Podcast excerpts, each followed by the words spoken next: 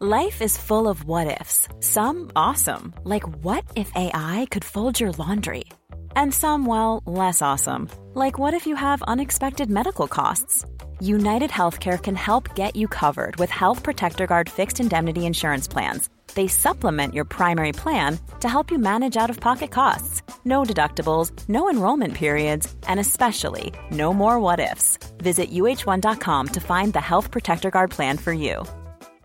Ready to pop the question? The jewelers at BlueNile.com have got sparkle down to a science with beautiful lab grown diamonds worthy of your most brilliant moments. Their lab grown diamonds are independently graded and guaranteed identical to natural diamonds, and they're ready to ship to your door. Go to BlueNile.com and use promo code LISTEN to get $50 off your purchase of $500 or more. That's code LISTEN at BlueNile.com for $50 off. BlueNile.com code LISTEN.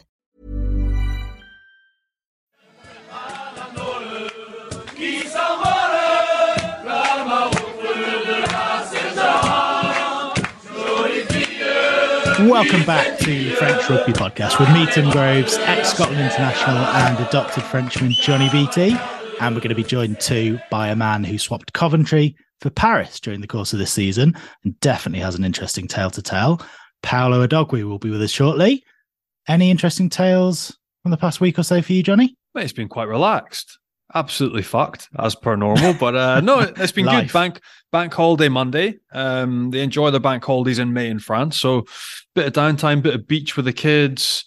Too much. I say too much wine. Nice wine, maybe three glasses of wine. It takes me about three days to recover, but no, it's been good. It's been quiet. Looking forward to getting stuck into a few different projects this week. Three is too much nowadays, is it? I like it. Three kids and three glasses of wine. Uh, both are. Uh, I don't know what it is. I think it's middle age. I'm not sure I read during the week that 35 is actually middle age, which scared the shit out of me. But yeah, it turns out that I'm well and truly into my middle age, and three glasses of wine is more. Three glasses of wine, and a couple of glasses of rum. If I'm to be honest, we're getting there. maybe now. it was the rum. Uh, maybe, maybe that was the bit that, that, did the damage. But yeah, it just takes a couple of days, doesn't it? Absolutely useless. It does. Do you know what I found with red wine nowadays? Maybe I'm drinking bad stuff. I get quite red with red wine my face. Not just your teeth, it's your face, is it? The whole thing, All thing's going. Oh mate, horrible. Anyway, should we talk about top 14 instead, given that we're yeah, middle aged? It's more interesting, yes. what a win for Brive, Johnny, at Montpellier, and dramatic as well. It was ridiculous, but compelling. This is the beauty of top 14 rugby.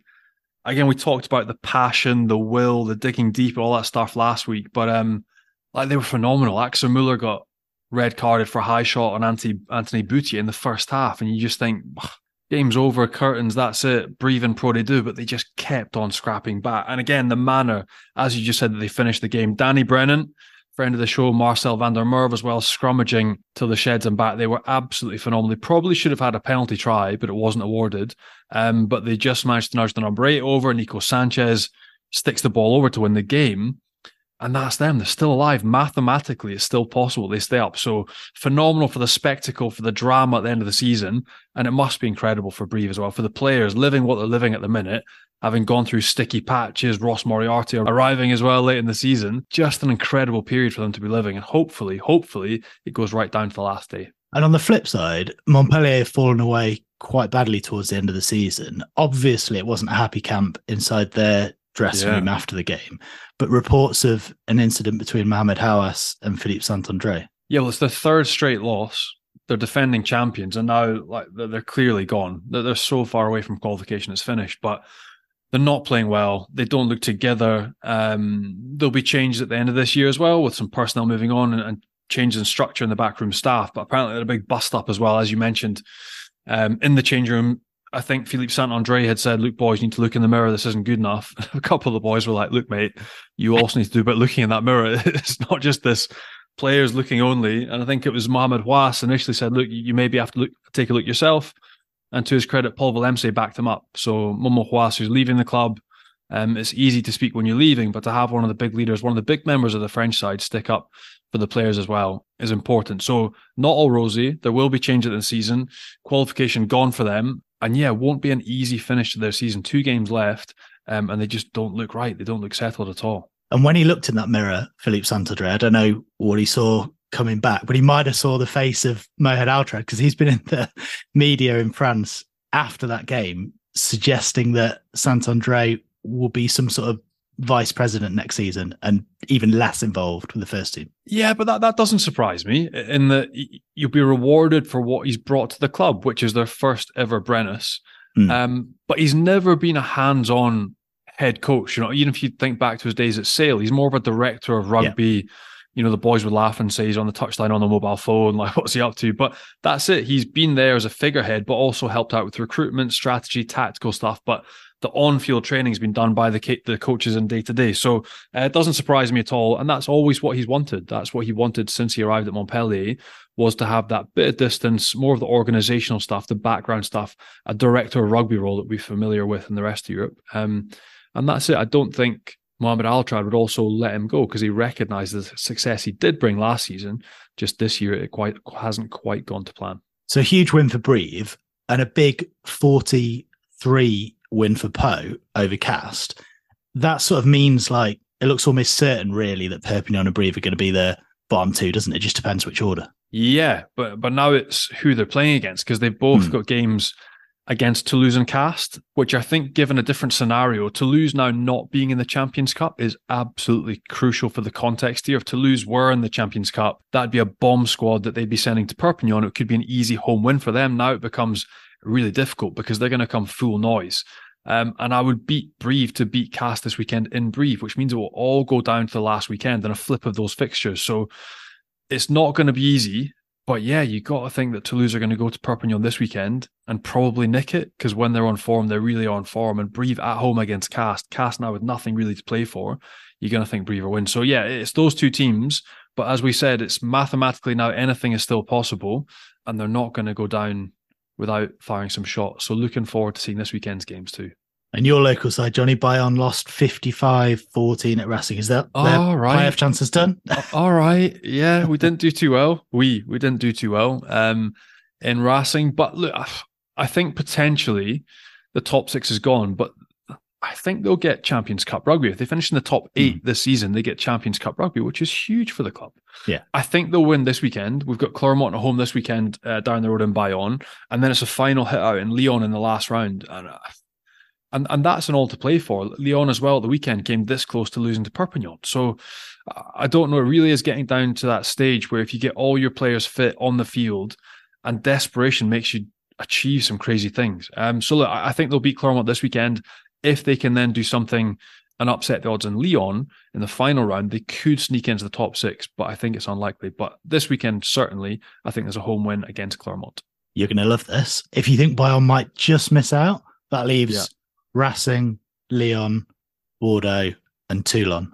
Which yep. other one's missing out? So you got Racing on 61, Lyon in fifth on 60, Bordeaux uh sixth on 58, Toulon seventh with 57, and Bayonne in eighth with 54 points. Like if you go through and look through the fixtures, Racing are at home to Toulon, then away to Clermont. Lyon are away to Stade Francais, then at home to Bayonne.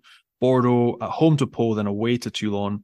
Toulon are away to Racing, at home to Bordeaux. I, I reckon each one of those sides essentially have got home win in them. They've all got one home, one home, and one away game. I, I don't see there being too many away wins there. So I don't see too much change into what we've currently got as a standing. In that I reckon Racing will probably end up on 65 points, Lyon 65 points, Bordeaux 62, uh, and Lyon 61. And it comes down to the difference in bonus points. But that being said, it looks like in my opinion, Bayonne will miss out.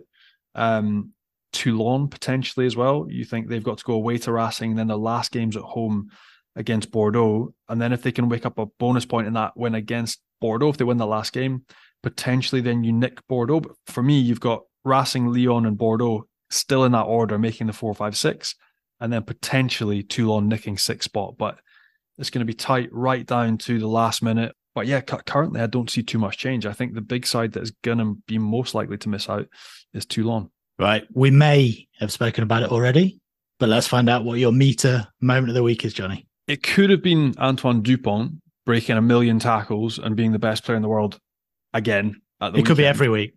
Mate, he's an absolute freak show, but it's Brive. Mate, they were mm. absolutely phenomenal. And we talk about the emotions and what it can pull out of you on a rugby field. But Brive going down to 14, losing Axel Muller, having to scrap against the current top 14 champions, and then nicking it at the end. You saw the relief, the joy, the delight for all those players in the 83rd minute, third minute of injury time in Montpellier. So well done to the boys from Brive, particularly Danny Brennan, Marcel van der Merwe as well, who scrummaged themselves back into the game. And essentially that won the game for them. But Brive still being in the hunt, not giving up and winning in Montpellier is absolutely the Meater moment of the weekend. They were insane. There we go. That was Johnny's Meater moment of the week. And Meater is the world's number one wireless meat thermometer, recently making over 20 million cooks better with their game changing app and completely wireless Bluetooth meat probe. You can use it on a barbecue, in the oven, or in a pan. And you can get your hands on one at Meater.com. Plus, you can get 10% off any full price item. All you have to do is enter the code FrenchPod10 at checkout. That's FrenchPod10, and you'll get 10% off any full price item at Meater.com. Hey, I'm Ryan Reynolds. Recently, I asked Mint Mobile's legal team if big wireless companies are allowed to raise prices due to inflation. They said yes. And then when I asked if raising prices technically violates those onerous two year contracts, they said, What the f are you talking about, you insane Hollywood ass? So to recap, we're cutting the price of Mint Unlimited from $30 a month to just $15 a month. Give it a try at mintmobile.com slash switch. $45 up front for three months plus taxes and fees. Promo rate for new customers for limited time. Unlimited more than 40 gigabytes per month. Slows. Full terms at mintmobile.com. Hiring for your small business? If you're not looking for professionals on LinkedIn, you're looking in the wrong place. That's like looking for your car keys in a fish tank. LinkedIn helps you hire professionals you can't find anywhere else, even those who aren't actively searching for a new job but might be open to the perfect role. In a given month, over 70% of LinkedIn users don't even visit other leading job sites. So start looking in the right place. With LinkedIn, you can hire professionals like a professional. Post your free job on linkedin.com slash people today. When you're ready to pop the question, the last thing you want to do is second guess the ring. At Bluenile.com, you can design a one of a kind ring with the ease and convenience of shopping online. Choose your diamond and setting. When you find the one, you'll get it delivered right to your door. Go to Bluenile.com and use promo code LISTEN to get $50 off your purchase of $500 or more. That's code LISTEN at Bluenile.com for $50 off your purchase. Bluenile.com code LISTEN. Let's get our guest on now, then, and we can have a chat with a man who's had a roller coaster of a season after suffering with the collapse of Wasps at the start of the campaign, but then getting the opportunity pretty quickly to move to Paris and having been involved at the top end of the top 14 table ever since. Stade Francais Paolo Odogwu joins us. How you doing? Hello. Yeah, not too bad. Thanks. Not too bad. Enjoying Paris life. Absolutely. How is life? Because you wouldn't have been expected to be sat in Paris in the spring at the start of the season. No, definitely not. If you told me that, I'd be sitting in the flat in the center of Paris this time. I'd be like, why? And am I on holiday or what's going on? But yeah, roller coaster of a year, but landed on my feet, thankfully. But it's um still a dramatic one for me and all the guys involved. And Coventry's got a cathedral, so you know Coventry Cathedral, Notre Dame, obviously similarities, but I imagine the vibe's a bit different in Paris. Oh, same. Coventry is the Paris of England. People say that most of the time. So I actually live around the corner from the Notre Dame as well. But yeah, it's um, yeah, it's a very different vibe. But like, it's interesting because I I was born in Coventry and I grew up in Birmingham, so it's going from basically being in what basically turned into my hometown club and like living close to my family, living close to all of that. And it was like, I was like, this is perfect for me. This is a great setup. Loved the team, loved everyone. And then having that just like ripped away from you and then being like, oh, damn, what am I doing now? To then moving country, having to figure all that out and then just going into a completely different league in the middle of the season. Yeah, it's been a lot, a lot going on, but been good. I mean, you've just touched on it there. Can you take us back briefly to October? So 167 players and staff made redundant at Wasps. How did it all unfold? It wasn't quite as brutal as Worcester, but still, it's not something you ever think is going to happen to you in a professional rugby career. It's not something I ever thought could happen to me at any stage. So, how did you deal with that? Professional sportsman, hometown club, what was it all like? It was crazy because obviously we're sitting there watching the whole Worcester thing unfold, and they're basically saying to us, "Oh, that's not going to happen to us. We'll be fine." We're Wasps. We're one of the historically biggest clubs in England, in the in Europe. We'll be fine. We'll be sorted out. And we're like, okay, cool. We'll be sweet. And then literally two weeks later, after the Worcester thing, meant to be playing Exeter on the Saturday. We get called in on the Thursday, and it's like, we're not playing the game this weekend. We can't have the insurance. I was like, this this isn't good. So it's like, take a few days off. Everyone chill out. come back in the next week and we have the the infamous redundancy meeting where literally the administrator walks in. His first line is, "I was hired ten minutes ago for this job, and you're all being made redundant." And literally, the the life was sucked out of the room. Like it was never felt anything like it. Hopefully, never will again because it was crazy. You got sixty people obviously sitting there hoping to hear the best, hoping it's just another like catch up meeting, and then just getting hit with that bombshell straight away. It was yeah, it was wild. I think Johnny mentioned there, like the, what the outside kind of image was that it was more brutal at Worcester, only because there was seemingly a lot of lies told and a lot of things were said about the ownership. But essentially, when you boil it down to the bottom line, the same thing happened. Administrators come in, said, "That's it, you, you're done." It must be the emotions in that room when you're being told must be incredible. Yeah, like there's a very thin line between the lies and then obviously that happened there, and like with us, it was sort of just sugarcoating, which isn't really much better because we ended up in the same situation. So it was, yeah, it was very surreal. And you're surrounded by like some of your best friends. We are such a tight knit group, like staff, players, coaches, that it was so surreal to be like saying goodbye to people in like October. You know that happens end of season. Like people always come and go. You have those set times where that happens, but to be four games into the Premiership season and then be like, I might never see any of you guys again. It's uh, yeah, it's crazy. And can you, again, this is me being ignorant in that I haven't done my digging properly, but can you give us a, an oversight into of the 167 people that are made redundant? Like a brief overview. Where where has everyone ended up? What has everyone ended up doing? You've obviously in France, there's a few boys that are mm-hmm. have found places, but I'm, I'm, I'm imagining there are more difficult stories that haven't really been told either. Thankfully, I haven't heard any of our boys that I'm close to, or any of the like main group that I've not found anywhere. Awesome. So we kind of out of the like main like starting team, whatever, the group kind of spread all over the world. Especially this season, you had obviously me in France, quite a few of the boys in France, like Ali Crossdale, Jack Willis, Brad Shields, loads of the boys, and then you had like Jacob going to Italy, Joe Launchbury going to Japan, um, Sam Spinks at Kibirigi in Australia. So literally just spreading all over. Like my first I think four or five games at Stad, I played against a Wasp player in every game, which was bizarre. but also must have been quite quite nice at the same time, strangely, bizarrely, yeah. but to have that reassurance that everyone had found something and that type of adventure as well, it must have been bizarrely nice yeah, it was quite cool. To be, my first game for Stad was against Jacob Umaga, who's obviously like one of my closest friends, business partner. I was like, this is so strange that this is falling like this, but it was quite cool. But it was nice to see people obviously going into teams and like doing well and like playing and stuff. So that was the sort of only saving grace for the situation that like most people have found their feet really. And even though a lot of those deals are short term, hopefully you guys in France and Jacob in Italy have picked up quite decent contracts. But at the time, there was a lot of low ball offers being thrown around. I'm not sure if you got any offers from English clubs because obviously the budget wasn't there from other Premiership clubs, and they kind of knew that you needed deals essentially, didn't they?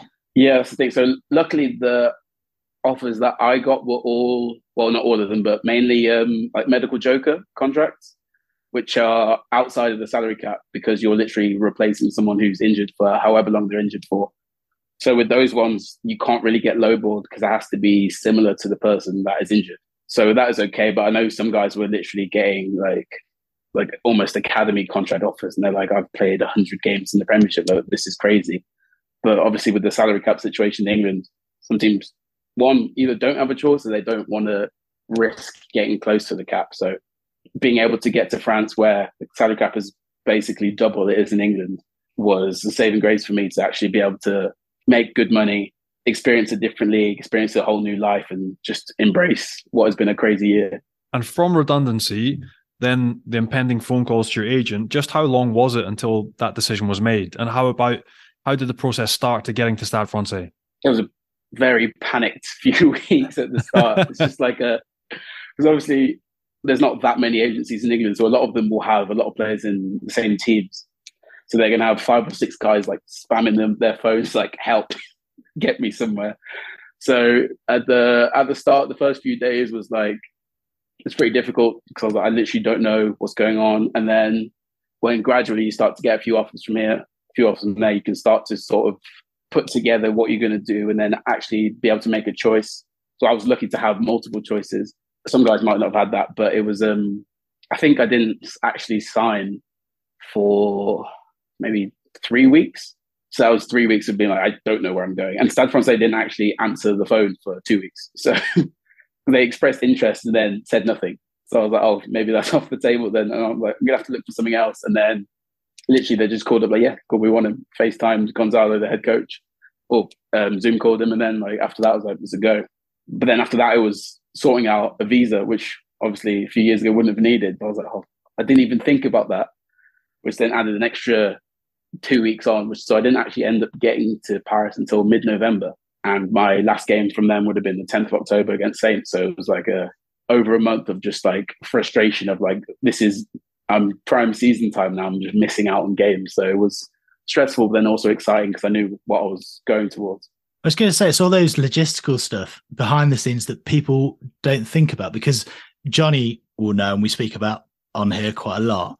The difficulties of moving to France are numerous and, and quite tricky at oh, the best yeah. times, but normally you do it in pre-season. You've got a few months, yeah. nice weather in the summer. You're like, shit, I'm texting my agent. Then you've got to do it very quickly. Like you said, you haven't played a game for a while. Like it's all done in in double quick time. It must have been hard. Yeah, it was crazy, and the the admin here is notoriously slow. so trying to obviously coming out here, finally getting my visa sorted, and then I didn't realize how much how many different steps there are when you actually move to France and move into the league to actually be like allowed to play. So you have to have like a neck MRI, you have to have a heart scan, you have to do all this stuff. And I was like, this is crazy. You have to do like a VO VO2 max test. And then finally, once you've got your contract, then you have to apply for social security, which I've literally only just gotten back now. So it's like five, six months. You're legit now. That's good. I'm a local now, so it's all right. But it took a while. So yeah, there's all these logistics they have to do. And then obviously going into a new team, learning all the plays. Obviously, they're in a different language as well. So then it's the trying to pick up the calls in the language, trying to learn how to talk to people on the pitch in the language because I feel like if you're shouting at someone in English and they don't speak English or their English is good but not in rugby, you're gonna have to learn how to adapt around that. So there's so many things that I didn't even think about consider like consider before I came over and I was like, oh, I'm gonna have to learn very quick here. I didn't even consider the Brexit debate. That's another one. Yeah. Right? You'd be loathing everyone that had voted for Brexit and giving you visa issues. You'd be like, oh, for God's sakes, another reason. Mate, a, a, man you mentioned that he says he wants to come on the pod. So Gonzalo Quesada, you mentioned he recruited you. He was part of the process, knowing very quickly after that, that he wasn't going to be there at the end of the season. But the season that you've had as a squad and as a team has been phenomenal given the circumstances. So give us a little insight. Gonzalo Quesada, what's he like as a man? Because everyone says incredible things about him and a great coach as well. Big surprise he's leaving. And how have you found working on them so far? Yeah, I mean, that was one of the most confusing things I've ever heard when I was like, oh, we're second in the league, but he's not going to be here next year. I was like, but why? yeah, I was confused. But he's, yeah, he's a great coach. He's very good at, um, he's a people person. So he likes to talk to you. He likes to be your friend. He's very just easy to talk to. He's not like a tyrannical authority figure, like an old school rugby coach, which I like. It's you don't feel like scared being around him, which is nice because you can just have a conversation. And if even if it's like, why have I not been picked and things like that, which are usually difficult conversations anyway, I feel like it's a lot easier to go to him like actually discuss it than maybe someone who wants to be like a scary head coach. So yeah, great coach, great guy. Obviously he was obviously instrumental in getting me over here and he was very helpful in like sort of just throwing me straight into the culture and the team and giving me an opportunity to play at the start. So yeah, nothing but good words. And Paul Gustard's there as well, isn't he? Did you know him from before or not? I, I knew who he was, but we never met. But now we're like, as there's three English guys in the group, like me, Harry Glover, and then Guzzy, obviously. So we've kind of become we we stick together. so he's almost like half coach, half friend, but which is quite nice as well because um, coming in and obviously being thrown into this completely new environment with all the meetings being in French, everything being in French. When he steps up and his meetings in English, I'm like, oh, okay, I understand everything. This is good. Great coach as well. And in terms of where you play, you've obviously played wing and centre this season, and that's kind of similar to when you were at Wasps as well. You were known as a winger. You moved inside to number thirteen quite a lot. Do you have a kind of preference of where you would like to play? Yeah, thirteen is my favourite position. But obviously, being a, I played more wing there because I kind of came into the professional game as a winger. But I always feel more comfortable at centre. I feel like just being able to get on the ball more, be more in the middle, and being more involved. And because I don't mind doing the the gritty stuff and carrying into a load of forwards and doing that thing. So I don't like dislike playing wing. I like playing wing when you've got open space and it's nice weather and it's all good. But in the middle of winter on the wing when you just kick chasing and you're just like, oh, this isn't fun. but you do it anyway. But it's um I feel like centre is also with my build, I'm probably more naturally suited to centre because these days all the wings are six foot five and 100 kilos and can probably jump over my head. So it's it's nice to not have to worry about that. Mate, it could be worse. You could still be playing on the wing away to Newcastle in winter. Now at least you're wearing the wing to Toulon. Like it's different, isn't yeah. it? Um, I mean, have you been surprised? Like again, you mentioned Gonzalo leaving. Have you been surprised by how well this season's gone? Like effectively, you're sitting third. You've been in the playoff spots for the entirety. Is it surprising, or do you see the quality behind the scenes, the coaches you have, and the playing group, and actually, this is where we deserve to be? We've actually been really good. I think it's weird for me because I joined at a point where we're doing so well. I was like, "Oh, this just must be normal." But then talking to the guys about how last year went, and they, I think they finished eighth mm. or something like that, and they were like, "It was completely different to this." So I think it's a a testament to how hard they obviously must have worked in preseason and Guzzi coming in and instilling that sort of defensive mindset of you literally said it today, defense wins championships. So bringing that in and making us solid, giving us the foundations that when you play against those teams like the Toulons and the Clermonts and all of those guys who like to open the game up and play this really expansive rugby, if you have the the structure in place to just be solid and know your roles, it makes it so much easier to play against them. Maybe last year that wasn't the case, but obviously I wasn't here. But I feel like the from experience now, the top 14 is a crazy league. Like, nothing makes sense. Montpellier won the league last year, and now they're near the bottom. We were near the bottom last year, and now we're in the top. So it's, I feel like it's literally just based on that year. There's no consistency apart from Toulouse.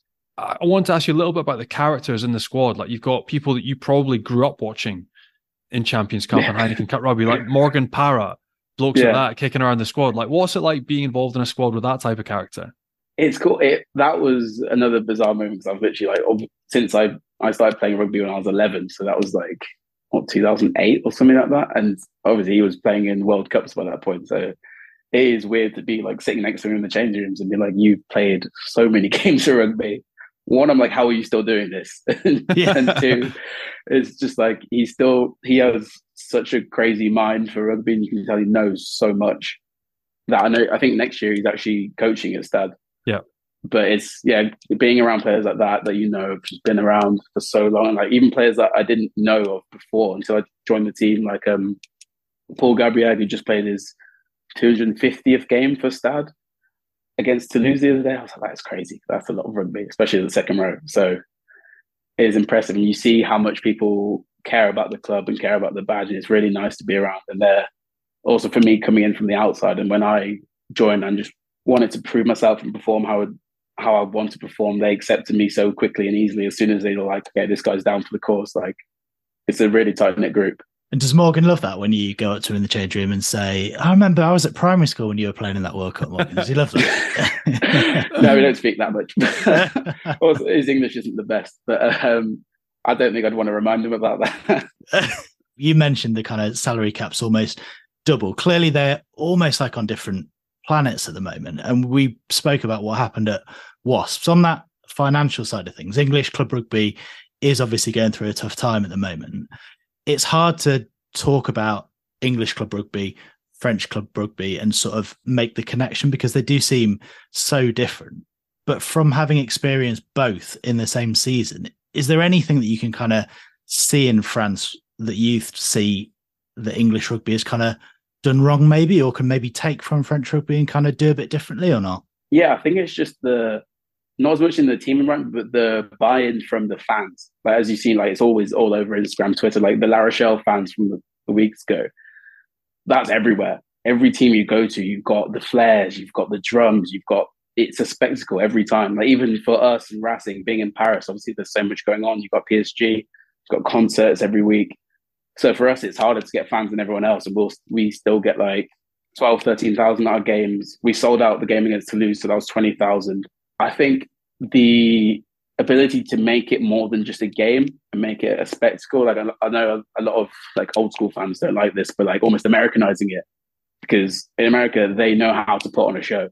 Like it could be the worst. Like I like I love NFL for example, and it could be the worst game you've ever seen, but it's a show. You've got the halftime shows. You've got so much going on. You've got music. You've got an atmosphere which gets created because people want to go to something to have a full experience. They don't want to. Some people want to go just to watch the match, but if there's stuff going on before, if there's stuff going on after, if there's an experience, you're more likely to go again.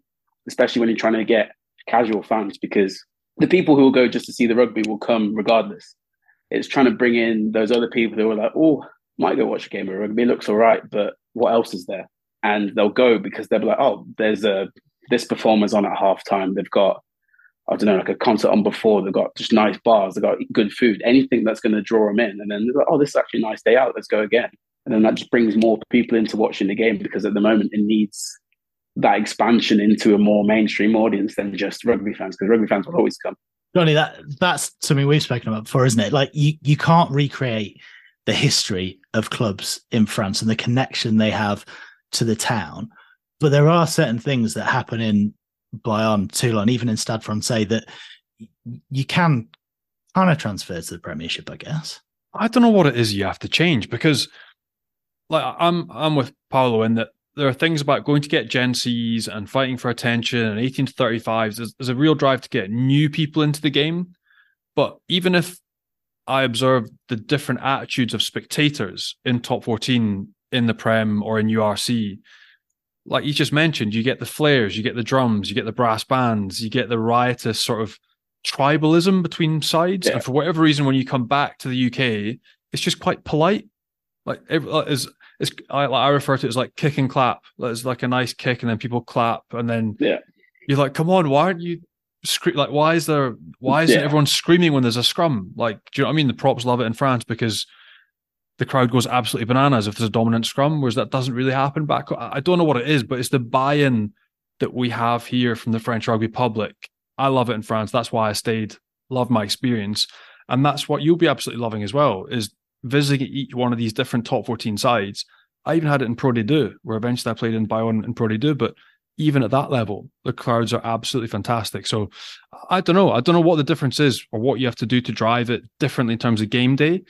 Um, like I've had a CEO like a federation before that was called Firework Phil because all he did was put on fireworks, and it was just like it was just seen as like chucking fireworks. But it's that it's trying to get the right balance of how do you get that spectacle to gauge people's interest, get them involved, and get them into the game, either participate or spectator, and keep them coming. But there's just something about French rugby and top 14 rugby grounds that you just want to go back.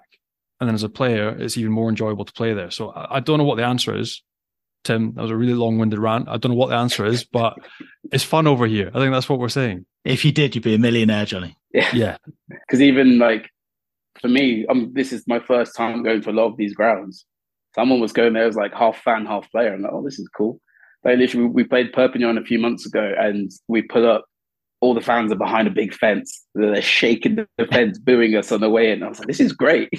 We're getting booed from the minute we get off the bus we're warming up, they're booing us, shouting abuse at us. I was like, one, I don't know what you're saying, so it doesn't matter. But two, I'd rather have that than just silence. I'd rather have some emotion. I'm like, I don't care if I'm getting booed for scoring a try. It's noise. They'll be like, who's this English boy smiling at us? We're insulting him and chugging. He's just like, I'm loving life, lads. This is great. yeah, cool, cool. Taking fours. Oh, yeah, this is yeah, great. Like, this guy's weird. And like Clermont, we played Clermont this past weekend, and obviously their stadium's unreal. Their fans are real, so loud. Like you couldn't hear the person next to you, and it's just a club game. Like it's not a cup final. It's like not anything like. It's literally just top fourteen game, and it'll be like that every week. And it's just the that's the level that it needs to get to in England for the game to expand and for more people to want to come. Because if you're watching that on TV, like that's crazy. I want to go. But you could be watching a Premiership game which has like eight thousand people there and they're quiet, and you're like, oh, doesn't look great. So do we have to get like jesters from France to come over and like rally Just, up yeah. UK crowds? Like, how do we get Just them going? Plant a load of French people in the crowd. plant a load of French people, put them in whichever team colours, and let them go crazy. Maybe there's that cultural difference. Maybe we just can't, Johnny. We're just too reserved in the UK. Think, to be fair, having been here during the the riots and stuff going on, I think it is just the culture because they'll chant for anything. and it's great. And you mentioned before that you love the NFL. And I think you said before it kind of felt a little bit this season like you were on an NFL practice squad because you're there as a medical joker and you're yeah. sort of trying to prove yourself and and I guess in a longer term deal. So what's that been like to experience that side of things? It was a bit crazy at first because my initial contract that I signed was five months. So I was like, oh, that gets me to like March. So I was like, this is I've never done anything like this, but and I was offered longer deals. I was offered a two year contract somewhere else, but I was like, you know what? I think I'm just going to bet on myself here and just go for it. And at least, was like, worst case scenario, I'll spend five months at one of the most historical clubs in the world and lived in Paris. And I always wanted to play in the top 14 at some point anyway. So I was like, it's something I really want to do. It's the most random opportunity to go and do it now. So I'd rather do it now than maybe play it safe and then try and do it later on and it might not happen. So I was like, I want to try it now. And now I'm here to, for the end of this year at least. So it's it's worked out well, and I've got to experience the league. So I absolutely love that. That you could have gone two years safe somewhere, but you've come to enjoy the craziness of France, the top yeah, 14 in Paris, like, Paris live, which is great. And as you just said, it's been extended through to the end of the season, which is great as well. Because I was going to say, if your contract was end of March, like you still, you still, just hiding in my flat. exactly, you're just enjoying. I'm still here. the Parisian spoils, and so now you signed up to the end of the season. And have you had any visibility or conversations to extend beyond, or are you not at that stage yet? At the moment, I'm probably not going to be here next year because it's tough. Because at the moment, the French teams are trying to make the league more French again. So you know about the JIFF rules, obviously. Yeah. And it's the um, trying to make reduce the amount of non-JIFF players, so non-French qualified players in your team. And obviously, before I joined, they'd signed Joe Marchant, so I was like, ah, he literally plays the two positions I play, and plays for England. So I was like, well, if I'm here next year, it would be a tough battle anyway. But at the moment, I'm not going to be here. But I mean, I'm still happy that I did it anyway, and hopefully, I'll stay in France and go to a different team. Are you in that process at the moment where you're talking to different teams? And if so, are you quite relaxed about where in the world that is? You're not desperate to move back to England.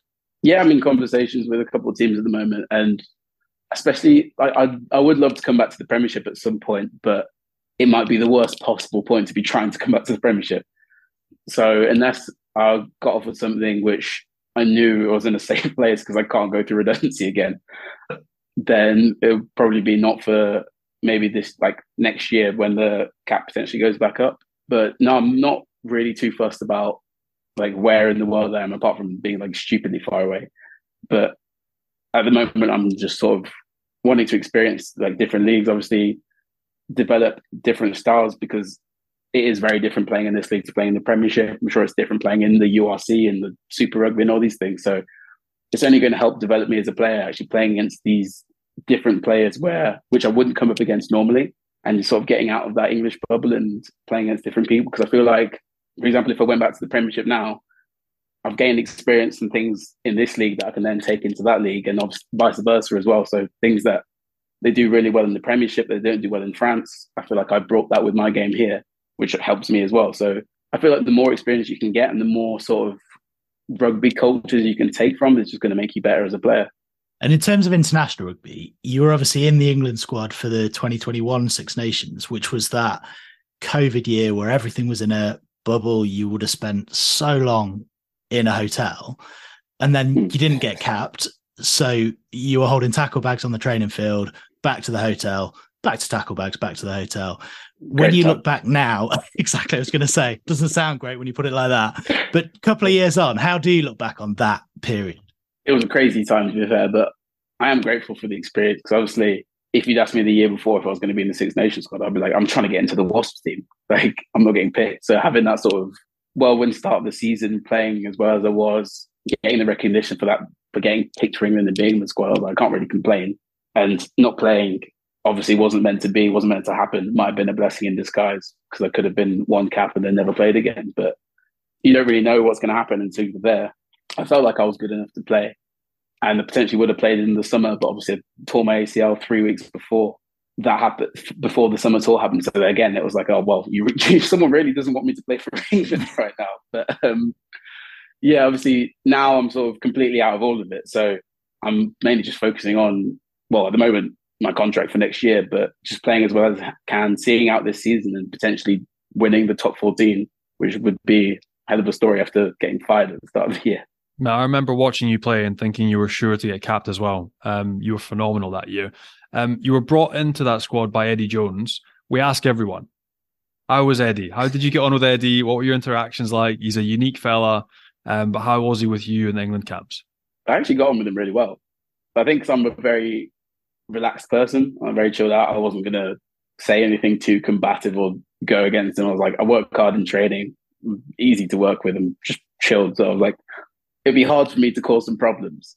But on the, I've seen him. I've seen the angry side, obviously, because we basically lived together for three months.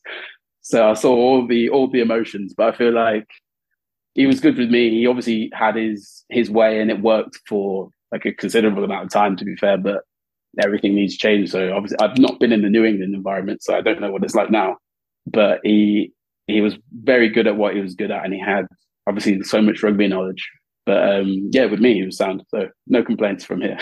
I, I'm just trying to envisage that period where, like you said, I mean, God knows what it's like living with Eddie Jones for three months, but like you're all in that hotel together and you're a, a new player in the squad. So as you say, you're kind of grateful for the experience, but you've also been absolutely tearing it up in the Premiership. And on the outside, people are talking you up as a potential starter in that Six Nations, and you're not getting capped. So you have to strike the balance between that noise from the outside and Eddie Jones inside the camp and the conversations he's having with you. How is that dynamic? Because you must be kind of knocking on the door saying, Mr. Jones, what, what about this week or what about the next week? It, it, must be tricky.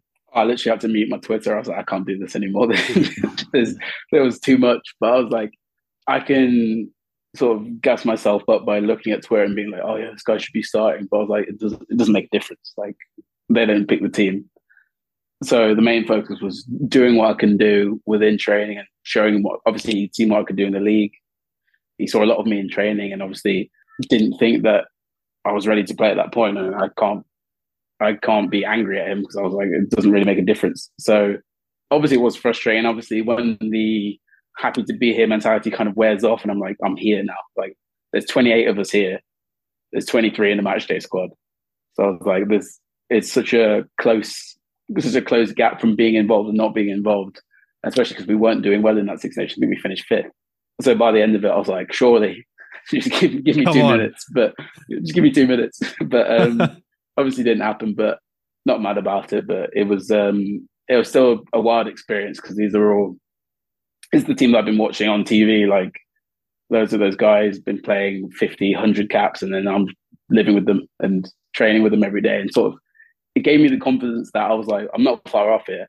I'm at the level where I'm competing with these guys. So I was like, just going to go back when I finally got back to Wasps and I was like, I can actually play again. And I'm playing every week, just taking everything I'd sort of experienced and the frustration from not playing and obviously the stuff that I'd learned and taking it back into the league and trying to finish that season strong. And moving over to the top 14, obviously the Six Nations was written off as well, although still probably would have been a chance he'd be involved in extended squad. So since Eddie, have there been any other conversations since Steve Borthwick's taken over, or has that been parked for now? Uh, no, actually nothing. But I wasn't expecting it. But yeah, nothing. But at the same time, I was like, I'm not. There's been too much going on this year for me to be like worrying about international rugby. I was like, I'm just trying to solidify myself in a new team now after just finally like getting my spot in the team that I'd been at and wanted to be at. So there's been so much going on and so many moving parts. I was like, okay, I just want to focus on the league and focus on playing. And obviously, I've never been in a point with a team that I'm actually close to winning a championship, apart from my first year at Wasps, where I wasn't really playing, and we got to the Prem final.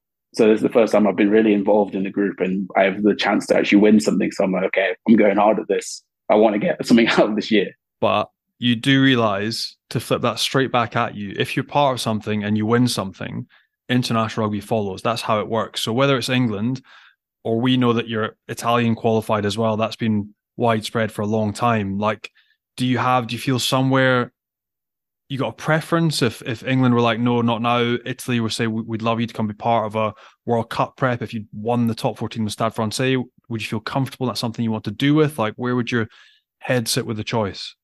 I think at the end of the day, I just want to be somewhere I'm wanted, if that makes sense. Like I don't want to just be another piece. So I want to be able to play and want to perform and want to fully show what I can do at any level I can play at. So if, like you're saying, like winning championships leads to that, if I go and win the top 14 this year and then I get an international call up, I want to be able to perform on that level and I want to be able to play in that level. I don't want to just be another guy with either country. I was like, I want to play. So wherever I can get that opportunity, I want to do it. And that is completely understandable. And it's interesting because I think Kieran Crowley has spoken about you before and it has sort of kind of said that he does want you. Quite what happens behind the scenes is a different matter. But I think he's sounded quite keen in the past. So how much dealings have you had with him and what's the kind of last contact you had with Kieran Crowley? Uh, he actually came into Wasps when I was there this year because he, um, head of strength and conditioning at Wasps, Peter Atkinson, was the former Italy S&C coach. So they knew each other. So he actually came in and observed, and I spoke to him a bit there, and we've had a bit of contact. But obviously, because the Italian team's been doing so well for them this year, and they've been building this new group of young players and coming into their own in the sense that they're actually contending every game. And obviously, they beat Australia, they've won all these games. So obviously, he's got those guys to watch, and I'm sort of just on the outskirts because I haven't really committed to anyone. So I'm just this floating player and who could be in France, could be in England. No one knows where he is. So at the moment, I haven't spoken to him much, but um, and I don't really know what's happening with that. But if I had the chance, I'd take it. But I don't know. I think for me, it's the main priority at the moment is making sure I have somewhere to play next year. So. Absolutely, one step at a time. Win the top fourteen, sign your deal for yeah. next year. Easy. Then play for Italy at the World Cup. Yeah. Easy. Fine. Win the top fourteen. Make a diamond ring out of my gold medal, and then I'm chilling. Johnny, that World Cup carrot is huge, though, isn't it? Like his uh, Paolo's situation is obviously a unique one, and it'll be great to see him at a World Cup with Italy. But that aside, there are loads of players at the moment that that World Cup is just there. So it's it's a carrot that you know if you do have dual nationality, you do have two or three different options. If someone gives you a call and says there's this World Cup happening, I mean it's a huge carrot, Johnny. Yeah. Firstly, I totally agree with what you said. Paolo previously. You want to go somewhere that you're wanted and you're going to play. I thought you answered that really well, and that there's no point going somewhere and just getting capped for the sake of being capped and not being part of it. So, mate, I think you like totally belong on the international stage. Um, missed out because of injury. Easily could get back in England side if you wanted to, and you head back there. But again, Italy be phenomenal to see you part of Six Nations, biggest competition in the world, World Cup coming up. Like you belong there. So either way, I thought you answered it superbly. And uh, Tim, you're right in that there's so much going on. And we've just talked about what rugby is like in this country. That carrot of being involved in a World Cup in France yeah, yeah. is just insane. So that's it. Like you're going to have to pull a trigger at some point and make a decision because you will be wanted. It's just going to be a question of context and timing. And sometimes you can't control that. But there's going to be a decision soon where a conversation is had or you're approached and you're going to have to pull that trigger, which is exciting. So I wish you all the best. And I also do hope that you go on to do something phenomenal end of this season, and then that carries you on to bigger and better things. So whether that's with Italy, England, I don't know if you're qualified further for other teams, whoever it is. Nigeria, but, but, they don't have they don't have much to team. um, but that's it. Like to be part of something and have that carrot, and essentially now to be a home World Cup for you, living in Paris, you've seen what it's like, would be incredible. So I might I just wish you the best either way, um, be classed to see you in international rugby, and hopefully it's in three and a half months' time. I hope so too. But yeah, even so, even if it's even if it doesn't happen this year, and I can go somewhere else next year, get fully settled in, get back to the level that I know I can play at by playing every week, and then it happens next year. I mean, it's I feel like it's it is the next step, but it's not something that I'm always just like I need to play international. I need because I'm very much just like I need to be doing the best of what I'm doing now. And if that comes, it comes. And you've got time. That's the thing you mentioned Morgan Parra. He's 104. You're sat next to him. You're like, he's been around forever. I've got bags of time. I can still do four World Cups. Like, that's it. You've seen how long these boys can hang around and how well they've done. And I'm sure you'll follow in the path. So, mate, you're absolutely right. No, pr- no time pressure. Make your own decision and then go for it. And Pele, exactly. you mentioned a minute ago there, if you win the top 14, making a diamond ring. I wanted to ask you, you've moved from, I reckon it's probably the fashion capital of the UK, Coventry, but you're certainly yeah. in the, the fashion I lived capital. in Birmingham, so it was right. slightly better, slightly better. You're, you're now in the fashion capital of the world, arguably in Paris, and you have your own clothing line, don't you? Tell us about Composure Club. exactly. Wearing it right now. I'm demonstrating. Always on brand. so you know about me. But um, yeah, so we, me and Jacob started it coming up on two years at the end of this month, which has gone really quickly. But is basically the story of how it started was completely by accident because we were playing in the Premiership Sevens of my first year at Wasps. We got to the final, we were like battering everyone. We're playing Sarries in the final. We get to the team talk, and Jacob's trying to be really serious. He's never serious. We get trying to be really serious in the team talk. He's like, right, guys, we need to keep our heads on. We need to stay composure. And I was like, literally makes no sense. Everyone just starts laughing, and I was like, oh no, this isn't going well. We lost the final. so that wasn't a good point. But we kept the tagline. So stay composure. Like, it has a bit of a ring to it, that. So literally we kept that. And then me and Jacob kind of came became Composure Club because we were always together, always all the time. And then for his birthday, which was a few months after that, I made us t-shirts, like matching t-shirts with the Composure Club, which turned out to be the first t-shirt we made with a couple of adjustments. So I literally made them. I was like, oh, that's quite cool actually. And then we sort of actually looked into what it would take to make a brand and then did all the steps, like getting on like Companies House and doing all the boring business stuff that I didn't think we need to do. And then, yeah, launched 28th of May. And now we're almost two years going strong. So it's been really good. And also, it's really nice to have something outside of rugby because obviously, you know, it's very intense. It's such a, you're so invested when you're in there and at training and games that when you get home, I'm like, I don't want to think about rugby. I just want to do something else and having something else that I'm genuinely passionate in. Like I've always been interested in art, design, fashion. So for me, I was like, this is the perfect outlet. And to actually try and make a bit, a bit of money of it isn't too bad as well. Although we're not in profit. so maybe maybe in a year's time. You you will be when you make the Stade Francais Champion 2023 Composure Club oh, t-shirt, yeah, and that that goes worldwide. They'll be in profit straight away, easy. When Louis Vuitton buys us out, and I can be a sellout and be rich. have you seen any benefit? Obviously, being in Paris, do you take any kind of influences, or is there is there any kind of benefit to being there from a kind of brand point of view? Fashion Week. Surely you were front and center fashion, fashion Week. There's been three Fashion Weeks. It's so hard to keep up. fashion Month. There we go. Yeah, literally. But I think it's just you're around so many different styles, like of people, and like how they dress is so different. Like in England, like depending on which city you're in, obviously Birmingham is very multicultural, a lot of different people. But if you're in sort of a smaller town, everyone's kind of similar in what they wear. And coming here, literally like you can wear whatever you want and no one cares. Like I literally my first few weeks rocking up, there was a guy, it was raining, and the guy was walking around in purple sunglasses with a purple puffer jacket on. I was like, yeah, fair, why not? why not? But I feel like it's just the level of expression. And obviously here, there's so many exhibitions, so many galleries, so many things you can take inspiration from. So even for like our next photo shoot we got coming up for our anniversary drop, I went to a uh, Basquiat and Andy Warhol exhibit in the Louis Vuitton Foundation a few weeks ago, and just some of the artwork they had there, I was getting like ideas for like, the background for our photo shoot and things like that. You can just take from everything, and obviously you've got all the high fashion houses and stuff, but I don't go into those shops too much. It's too expensive.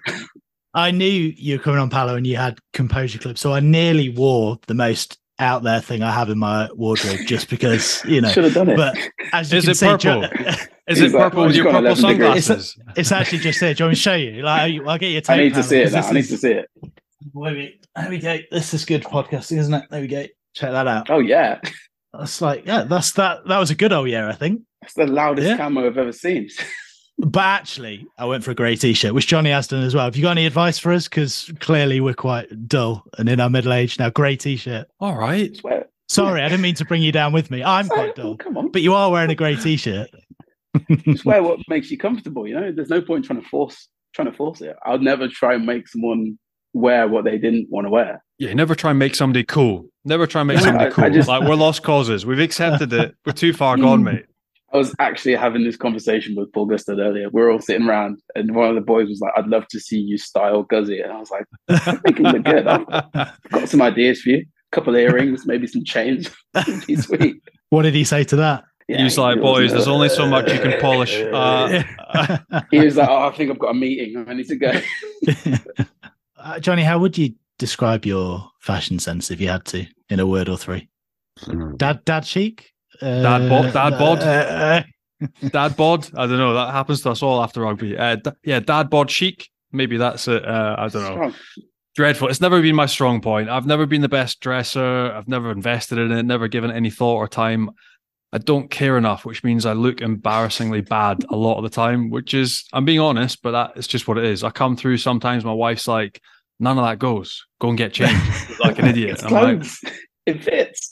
It fits, but it never goes. It's never joined up. But eh, hey, if somebody could look after me or send me some merch, I could definitely uh, get dressed up, you know? Yeah, I don't know if we're you your get... target audience, Paolo, Johnny and I, but like, no chance. you can tell we're interested. So where can we get hands on some Composure Club? You can go to composure-club.com for all your merch. Or just there go on go. our Instagram, which is composure.club, because everything's on there. Follow us, buy all my merch, make me rich. There you go. Sign up. Mate, is it true that you designed the Wasps European kit? Also, oh, disappointingly, that that didn't get to get worn, but the best thing des- to never happen. Yeah. You designed that kit and then ultimately everything fell through. Me and Jacob, yeah, we both did it. It was might have been one of the nice not being biased, might have been one of the nicest kits I've ever seen. So it was the basically idea of it was City of Culture for Coventry. So it was Coventry was voted City of Culture in 2021, I think. So we were actually meant to do it the year before, but it got delayed. But it was it basically had all of the sort of historical artifacts of Coventry on the kit. So you had like the Memorial Park, you had like Lady Godiva. You had the original Jaguar factory was in Coventry. So you had like a vintage Jaguar on there, and it was all. Then you had the history of Wasps in there. So the old logo, which was the best logo, the the cups that they'd won, so like the European trophies, like the silhouettes of all of it. But it was all it's basically a white kit, and that was all in like a very light grey. So from afar, it was just like very clean. I was thinking like Real Madrid, classic Europe. When you think about like European competition, you got like Real Madrid so I was like, I want it to be very clean. But then when you look up close and you have the detail, you're like, okay, that's actually really cool. And it had the so there was like gold sort of lines going up it with the which was the actual um, road lines. If you travel from Adams Park, the old Wasp Stadium, to the Ricoh, so the literally actual the actual map. So I was like, it had all of the history of it, and we had the Composure Club logo on there as well. Like our logo was all over the kit, and I was like, this this makes no sense that they've allowed me to do this, but it's on there. It's on there now. You printed it. It sounds awesome. It's great. So we did the photo shoot for it and everything. All the kits were made. So obviously we were a month away from Europe, and I was like, we're actually going to wear this, and then it happened, and then hmm. never. Best kept secret. Maybe they'll wear it in the championship, but it wouldn't really make any sense. But it's there now. I was going to say it sounds like a lot of detail on the kit, and a kind of thing that, like, aside from the fact that it never got worn, it, almost like it could be a collector's item, and people would want to have one. But do you know where they all ended up? Government property now. Jacob managed to get one from somewhere. But um, to be fair, I think they've actually bought all the kits because all the kits got seized, but I think they bought them back. So they're probably somewhere in storage in Henley. But um, it would be cool to see them worn, even if I'm not there. Although I would want to be the first person to wear it because it, it was, it's my baby. it was like so much time went into that, and we went down to the Hummel headquarters in London. Me and Jacob sat down with like the head designer, went through what we wanted to do, and like, he was great. He was like, literally put whatever you want on it, and I'll make it happen. I was like, perfect. So then going through all of that process, finally getting it approved, finally getting it made, seeing it in person for the first time, and being like, this is real, and then like being able, getting the chance to wear it, and then that not happening in the end was uh that was sort of added an added kick when I was down to the whole what situation. I was like, this is never going to happen. I was actually so sad, but maybe one day it'll come back, or I have to just design another one. Hopefully, you get them back and you can whack them all on the Composure Club website, and we'll um, we'll all be able to get our hands on one. That'd be a good seller. And for anyone who doesn't know, Jacob Umaga is the Jacob you're talking about. He's now at Benetton. Yeah, He's your business partner. Yeah. yeah. give him a well, shout. Yeah, yeah. you, we can hear how passionate you are about it. Do you think this is something you'll go into sort of full time? You'll build this business, and fashion is something you want to go into after rugby. Oh, 100 percent. I mean, I think we kind of got a leg up by starting it now and sort of figuring out figuring out the whole process from young and early. So I think hopefully by the time we both retire, Composure Club is we're ten plus years strong. We've got our own shop. We're making money. We can we could retire whenever we want and just live off this, and that's the goal at the end of the day. Because you never know what's going to happen. So having that sort of having that not a plan B, it's just a plan A two because it's so solid. It's there, and even with the kit design stuff, I'd love to do that after rugby as well because that's always been something I've been interested. I always love. I always used to do it when I was at school. We had a we did like a competition for our tour kit, and the one I designed was so outlandish. We didn't. They were like, no one's going to wear this. I was like, it's great. I was like, why not? Look at it. It's fantastic. They're like, it's, it's too loud. I was like, there's no such thing. But we didn't. We didn't wear it. But that was my start into the design world. But yeah, I'd love to. Even if I could work with. Obviously, Stade Francais is notorious for having the most wild kits ever. Like some of their old kits with the faces and all the oh, so good. I wish we, yeah, loved it. I there's a wall in our training ground which has all of them, and I literally just stand there. That's actually nuts that you guys wore this. It's so cool. And even our kit now, the Eiffel Tower up the middle of it, I was like, this is, Capri Sun as a sponsor. I was like, this is great. Paolo, thanks so much for coming on and talking us through a whirlwind season. And good luck with this is a big list. Winning the top 14, your next contract, international rugby, wherever it may be, potentially a World Cup, who knows? And then eventually breaking the Paris fashion market. Thank you for all of them. And and I need my my gold top 14 ring as well, obviously. Yes, it's the best. Absolutely. Cheers, guys. Cheers, Cheers Paolo. An Englishman in Paris, Johnny, and the world at his feet. It, good to see a guy who has more strings to his bow than just rugby. Probably the nicest sounding Coventry born, Birmingham raised bloke you'll ever hear from. Like, how good a speaker was he? Um, and such a nice boy. So I don't know. Like when we played, we struggled to get the energy to get ourselves for a coffee and a cake on a day off. We were that useless. So to see somebody with that amount of energy, absolutely killing it every time he takes the field for Stade Francais, but clearly good humor up all the time, and also trying to conquer the fashion world with a smile on his face. Um, great bloke. Loved having him on. And yeah, really, really do hope he's another one that he's one of those good blokes that you just hope ends up in the right place, happy, and everything will click for him because he's a phenomenal rugby player. Um, but yeah, great to have him on. And sorry, I didn't mean to drag you down with me, but I, I feel like I could do with some Composure Club. Like there's a lot of grey t-shirts, black t-shirts. Uh, I don't know. Mate, didn't mean to drag you down with me, Johnny. I loved when we were like, "Is there any merch going?" And he just looked blankly at us and was like, "Buy it. Here's the website." Absolutely no chance. The only way you're getting any of this is if you buy full price or with a premium on top for middle-aged dad bods. I loved it. It made me it made me smile on the inside. I died a little bit, but smiled. Yes, we do need to up our game.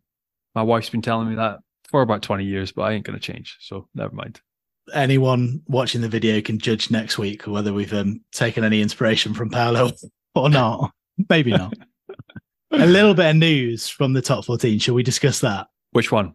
Luke Cowan-Dickie. It looks like his move to Montpellier is off, doesn't it? I and again, not knowing the inside track on this one, I don't know how much of this is him ballsing it up by going out on the sky and then missing his medical, his second medical appointment, and how much of it actually is genuinely just the fact that he has a neck injury that isn't tolerated in France. But either way, as we've just seen with Paolo, it isn't going to be easy for him. He's just left a three year contract on the table at Montpellier. Sale reportedly are still interested in the Premiership, but what can they offer him? That's the thing. British Lion, big player. I don't know. It's a big one to have scuppered. So you just hope he finds something um, and something he's happy with. And it looks like that's probably going to be back in the Prem if he doesn't come over to Montpellier now. And Gregor Townsend, Johnny, he isn't heading to France or the top 14. He signed a new contract with Scotland until 2026. You happy? Yeah, I am, mate look, clearly the best Scottish side I think we've ever had. We're not won anything still, but you know we've knocked over England, knocked over France. We're competing with the best in the world on our day, so he's get, got got us to a better place than we've ever been. So yeah, delighted he's staying 2026 as well. Decent chunk of time. Um, so looking forward to seeing what he can do with the side. Firstly, at the World Cup in a few months, can we get out of this pool? Fingers crossed. And yeah, for the long term as well, I think for the stability and the young players coming through that enjoy working with him, um, and the product that he gets on the field, it's a good choice. We spoke quite a lot about the top 14 earlier on, but the mm-hmm. penultimate round of games this week, what are the big ones? Well, mate, you've all of them. Yeah. Something riding on every single one. Well, essentially, you've got Racing against Toulon. Um, Toulon with their probably last chance. I mentioned I, th- I think they'll probably finish seventh if they can win away at Racing this weekend. They proved me wrong and they maybe get into the top six. Stade Francais against Lyon. Stade Francais again trying to cement themselves in third. Lyon, if they lose again, how far can they drop? They can probably lose this one, but win next weekend against Bayonne. Brive, Castres, Brive, trying to save themselves again at home against Castres with nothing to play for, and Perpignan to lose. Previously, as we said, it would have been Perpignan fighting for the lives that maybe would have been enough, but Toulouse coming full noise with a full squad and no rest um, required before Champions Cup final, that one becomes harder for Perpignan. Thanks, Johnny. A big thanks to Paolo for joining us too. And thanks to all you guys for listening. Make sure you hit subscribe, leave us a nice review if you can. Check us out on Rugby Pass and on YouTube. And we'll be back with another episode next week. Au revoir, Johnny. Cheers, mate.